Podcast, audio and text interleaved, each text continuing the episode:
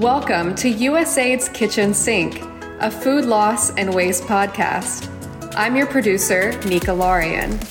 30 to 40% of the food that is produced is either lost or wasted, contributing to a global food crisis with over 800 million going to bed hungry.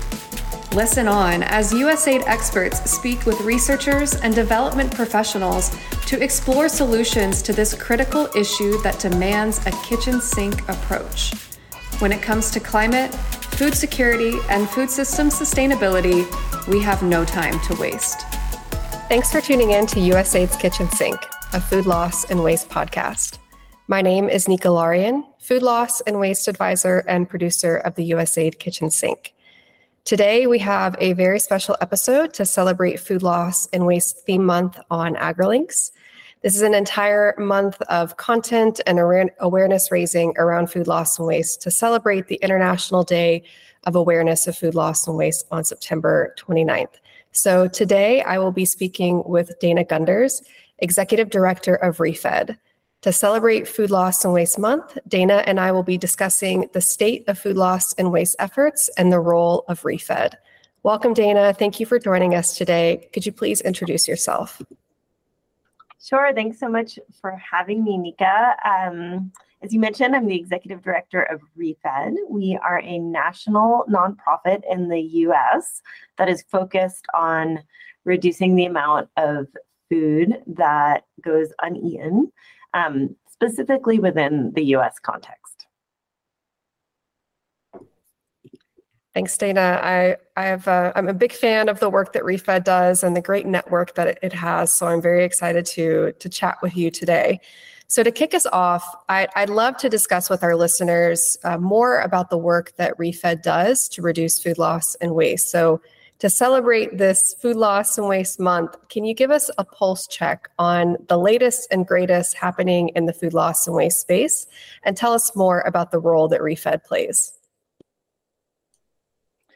Sure. Well, ReFED really acts kind of as, as a central resource on the topic within the US. And so we do a variety of things in that context. Sometimes we call ourselves the collaborator in chief because we really work across a variety of stakeholders to make connections, to provide information. We host an annual summit on the topic and several networks.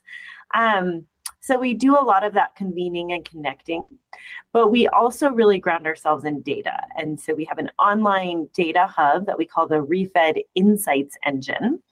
And that has actually six different tools on it that you can and can look up all sorts of things. You can see how much food um, we estimate is surplus here in the US and where that surplus food is going, how much is going to food donation versus um, composting or animal feed. You can look up um, our analysis of solutions. We have analyzed 42 different solutions to food loss and waste, and we've estimated how much food they can save, how much they would cost to implement, um, and how much they might save in terms of cost savings or revenue they might bring in, so the financials, as well as impact. We have greenhouse gas estimates, water estimates, and even estimates of how many additional meals might be provided. Um, and then we have other things. We have a directory of over 1,800 um, organizations within the US that are working on this topic. We have a calculator where people can calculate the impact of different steps they're taking. Um, we track investment in the space and we also track policies. So we have a, a way to look up um, what policies have been passed in different states as well as federal. And then the last thing we do is we actually work to catalyze more investment and action in the space. And so we host a regranting fund that regrants money out on the topic.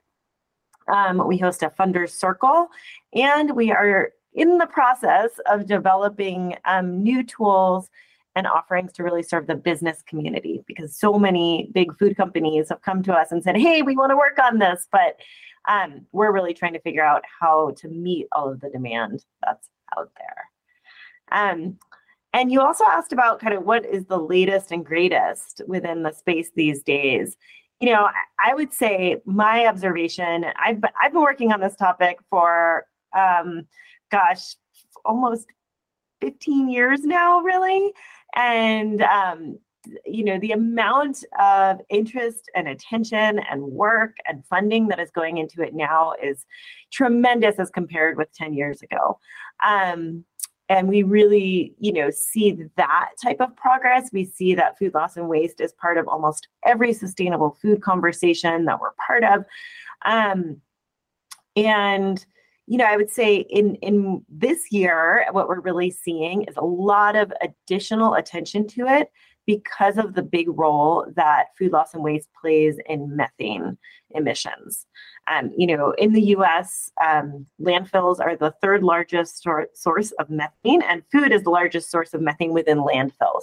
And so, with a new global interest in reducing methane emissions for the climate, for the short term climate benefit that that can gain for us, we've seen really an increased uh, interest by, by funders, by businesses, by local and state governments in addressing their landfill methane via food waste reduction solutions.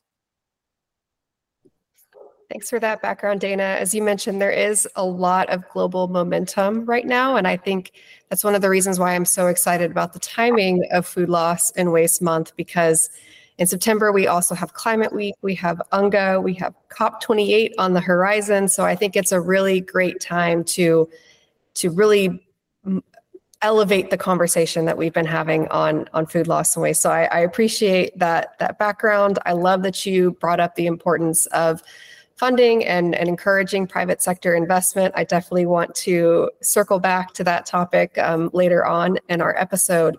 Um, but I, you really got at the fact that ReFED is a really unique organization working across systems. I like your phrase collaborator in chief. Um, so, can you tell us what do you think makes ReFED so unique and successful?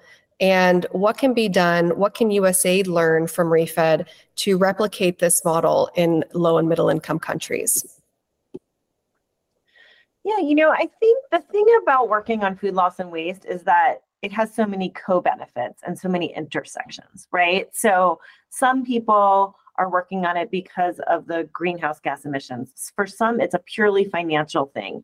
And for others, it's more about uh, food security or hunger relief, things like that. And so, because of that, you get really disparate players that are working on this. And that is a strength, but it's only a strength if you can figure out the way to bring them together.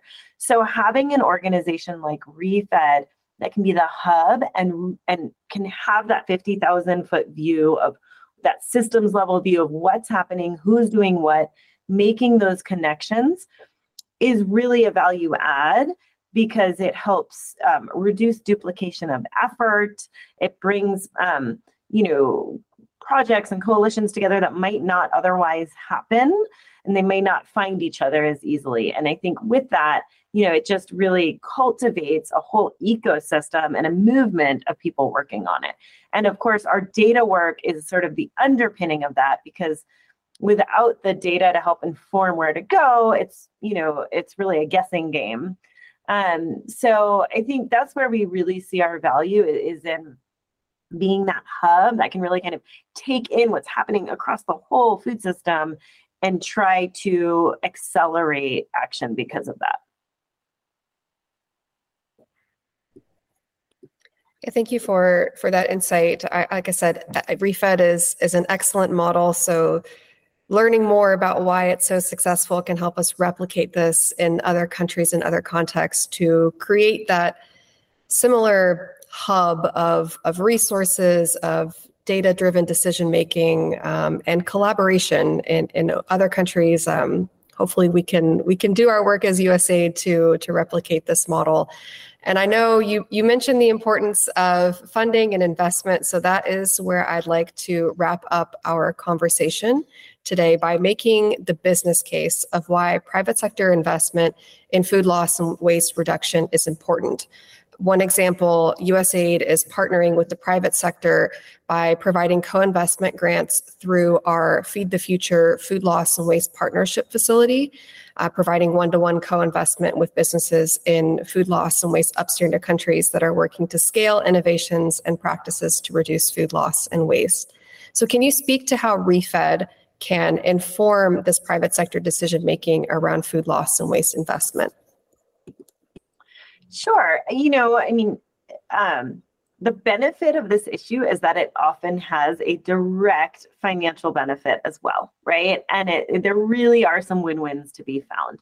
And so I think in in some cases, um, what we see is that you know there might be a large food business, and there might be you know one or two people within that business who have started to learn more about just how much food might be going to waste in different areas or, or just the impacts of it, that it's a real opportunity to impact climate footprint of a, a business.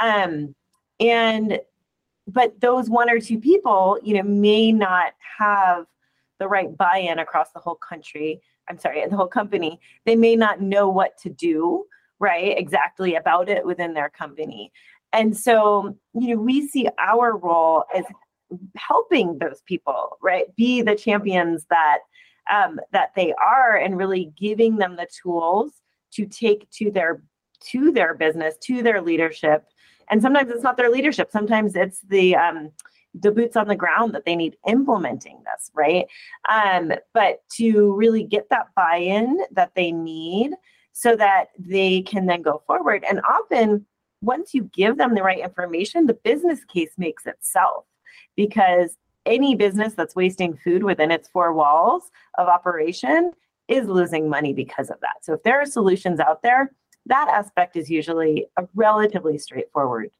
um, thing to convince people of if you can kind of get over some of the other challenges and, and hoops that are there, right?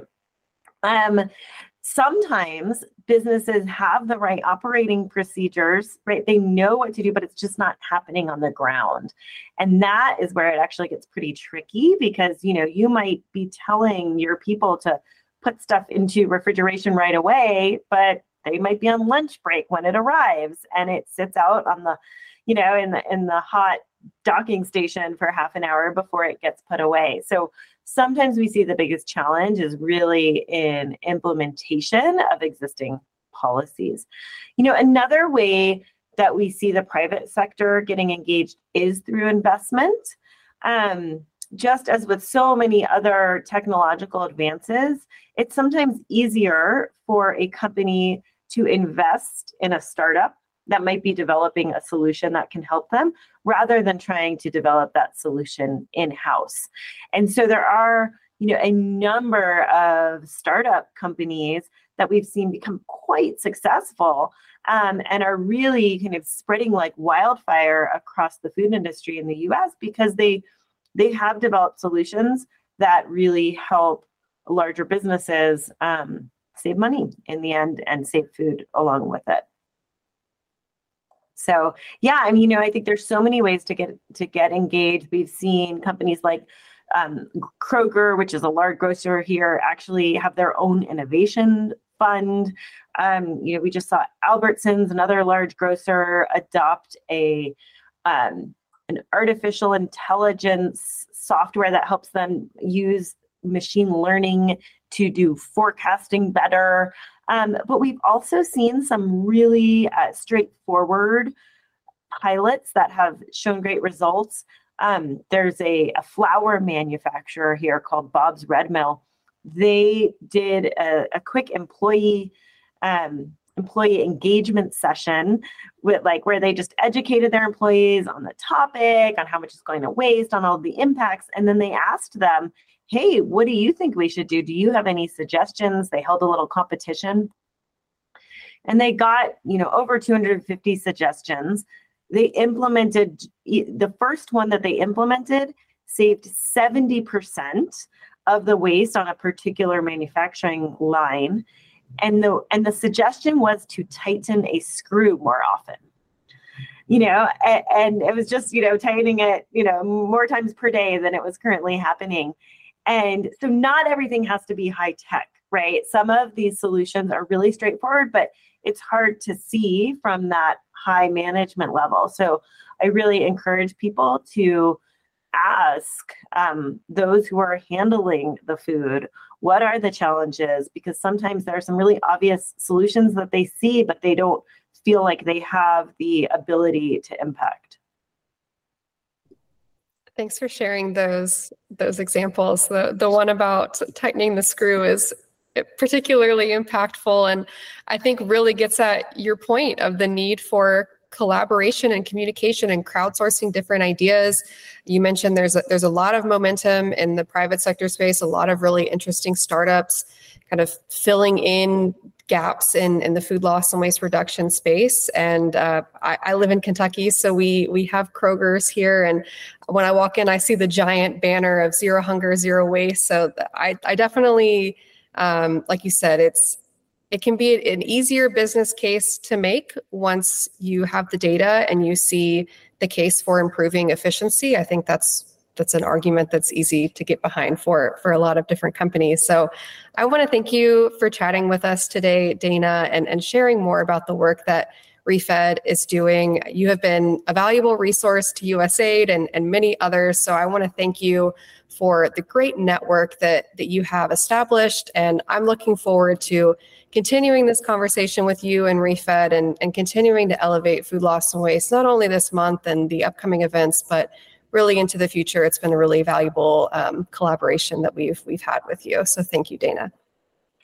Thank you so much, Nika, for having me and for all that USAID is doing on this topic. It's really great to see how engaged you all have been, including hosting this podcast. Thanks, Dana. Thank you for tuning in to USAID's Kitchen Sink. This podcast was produced by Nika Larian and is organized by the USAID Food Loss and Waste Community of Practice co chairs Ahmed Kablan and Anne Vaughn. Additional thanks goes to Feed the Future, the U.S. government's global food security initiative, and the USAID Center for Nutrition.